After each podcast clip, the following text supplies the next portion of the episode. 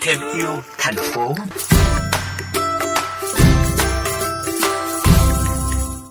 Quý vị thân mến, Việt Nam có 9 khu Ramsar hay còn gọi là khu đất ngập nước được thế giới công nhận và nhiều khu bảo tồn vùng đất ngập nước có vai trò và giá trị quan trọng về kinh tế, xã hội, môi trường và văn hóa.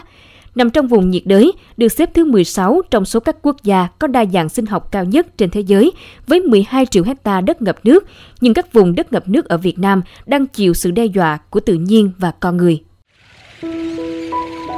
Các vùng đất ngập nước của Việt Nam đang đóng một vai trò quan trọng trong việc ổn định khí, nhà kính và giảm bớt các tác động của biến đổi khí hậu. Đặc biệt các Ramsar có khả năng chắn sóng, làm giảm xói lở bờ biển, giảm thiệt hại do bão, lũ và sóng thần ở vùng ven biển.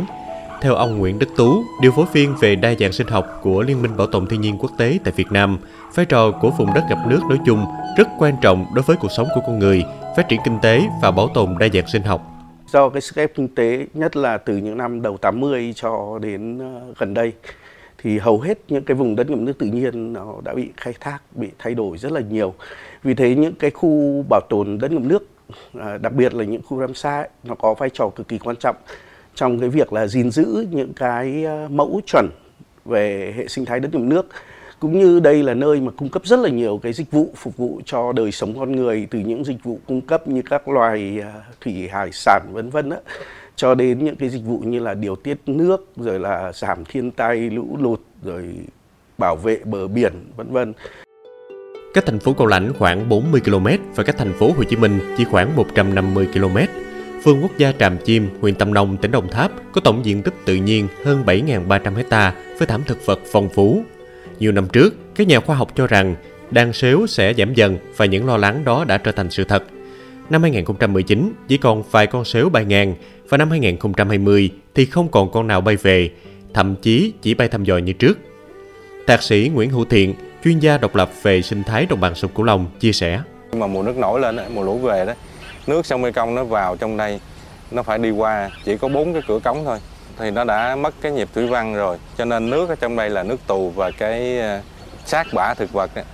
nó rơi xuống cũng và nó phân hủy trong nước này nó lấy hết oxy trong nước và như vậy thì cá trong này rất là khó sống. Khu rừng Tràm Trà Sư nằm cách thành phố Châu Đốc khoảng 30 km, được xem là khu bảo tồn hệ sinh cảnh tự nhiên tiêu biểu và độc đáo nhất của hệ sinh thái đất ngập nước ở vùng đồng bằng ven sông Cửu Long. Tuy nhiên, như các vùng đất ngập nước khác, rừng Tràm Trà Sư cũng đang nằm trong mối đe dọa do sự phát triển của kinh tế Ông Nguyễn Đức Tú cho biết lo ngại của các tổ chức quốc tế. Có một cái rất là đặc trưng của đất ngầm nước, cực kỳ dễ bị biến mất. Chỉ cần một cái quyết định nó có thể làm biến mất luôn cả một vườn quốc gia. À, chẳng hạn như là những quyết định về à, thay đổi sử dụng đất lấn biển. À, ngoài ra thì đối với đa dạng sinh học của các vùng đất ngầm nước thì nó bị đe dọa bởi nhiều thứ khác. Các hoạt động kinh tế thậm chí là khi người ta không chuyển đổi đất ngầm nước nhưng có quá nhiều hoạt động kinh tế nó có thể gây ra nhiễu loạn gây xáo trộn sinh cảnh nó dẫn đến các loài mà phụ thuộc vào đất ngầm nước sẽ bị đe dọa các loài chim các loài uh, thủy sinh vân vân à, rồi săn bắt và đánh bắt quá mức Việt Nam đặt ra mục tiêu đến năm 2030 25% diện tích hệ sinh thái tự nhiên có tầm quan trọng quốc tế, quốc gia bị suy thoái được phục hồi, đa dạng sinh học được bảo tồn và sử dụng bền vững, mang lại lợi ích thiết yếu cho người dân và đóng góp quan trọng vào sự nghiệp phát triển kinh tế xã hội của đất nước.